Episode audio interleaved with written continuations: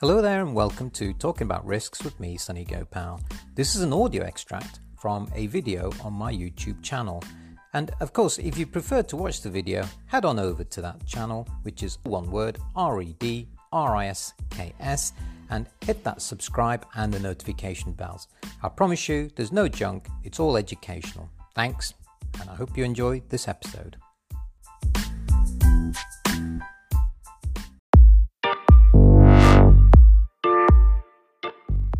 Hello and welcome to Red Risks.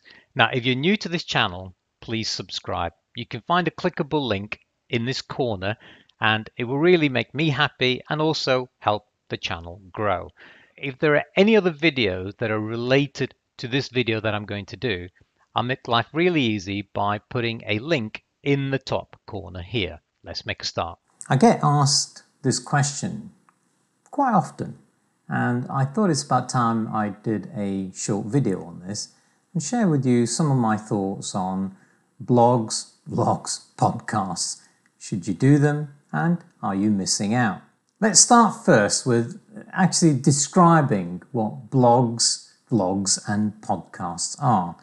So many of you will have come across them before, and let's just say blogs are articles that you find on social media like LinkedIn and various other mechanisms out there, platforms out there where you can write long or short form articles. Vlogs are a bit different in the sense that they're a combination of audio and visual, of course, and you can have them uh, hosted on sites like YouTube or Vimeo, or perhaps your own server if you're uh, in a situation where you have that capability. Podcasts are just audios, and there's several ways of doing podcasts, and more some, sometimes people have advanced now to the point where they extract the audio from their videos, the vlogs, and post them.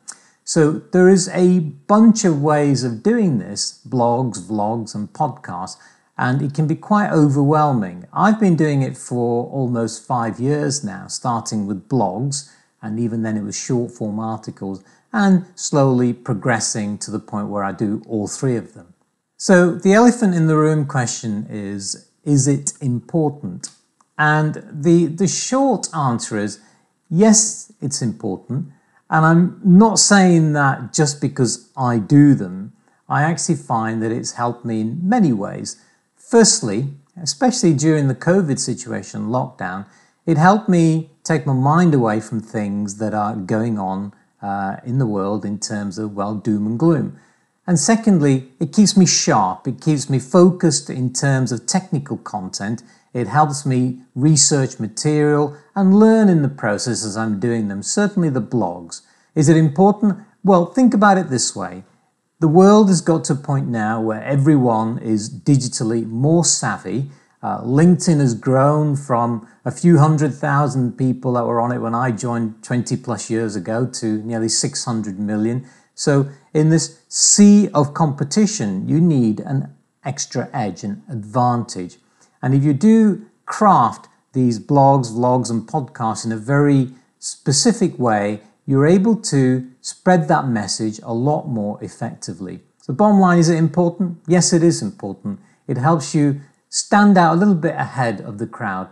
And the trick is to start early. In fact, there's lots of tips and tricks which I want to share with you in these series of short videos that I'm doing. But why is it important? Well, it's important because it's a crowded room and you need to be in a situation where if you're applying for a job or if you're applying for anything in terms of your discipline, you need to show that you have extra capabilities. And if you've crafted long or short form uh, blogs or vlogs and done podcasts, you're in a much better situation because you're a bit more media savvy and also people get to see the type of product that you're producing. Of course, it's not easy to blog, vlog, and podcast. It takes a lot of effort and it takes planning and also really methodical approach in terms of doing things. So I'm going to put together uh, a four part series of videos on how you do this. They're not going to be detailed and complicated and go into coding and all of those things, which has taken me several years to learn. I'm going to give you the shortest uh, methods available out there for you to get yourself online and really start crafting and knocking out some of these blogs, uh, podcasts, and vlogs, and in a specific order so that you don't get drowned as well in terms of capabilities out there and also overwhelmed in terms of technology out there. So there are good, bad, and ugly features in terms of blogging, vlogging, and podcasting. And I'm certainly going to be very candid with you and share with you some of the hard lessons that I've learned. And I'm going to do this in, well, four part, a four part series. So please uh, subscribe, join up, do whatever you want to do, or go to the website, get on the newsletter, and I'll keep you updated. So, as I finally mentioned, I'm going to do that in four parts and I'm going to do it in a certain order. I'm going to start with blogs and I'm going to show you how you can craft them, where you should uh, place them, how you should start and how you should aspire to the next level, which is to start to do some podcasts. Notice how I said podcasts and not vlogs. And I said podcast because that gets you into a situation where you might say, well, I haven't got, I'm not comfortable about being in front of a camera. I'd rather do audio. Let's talk about it. And then when you get to vlogs, by then you're confident, you're in a situation where you can get your face on the camera and start talking a lot more articulately. Short video, like to keep it short and sweet. And I'm going to join up with you on the next one, which will be all about how to do blogs. Thanks.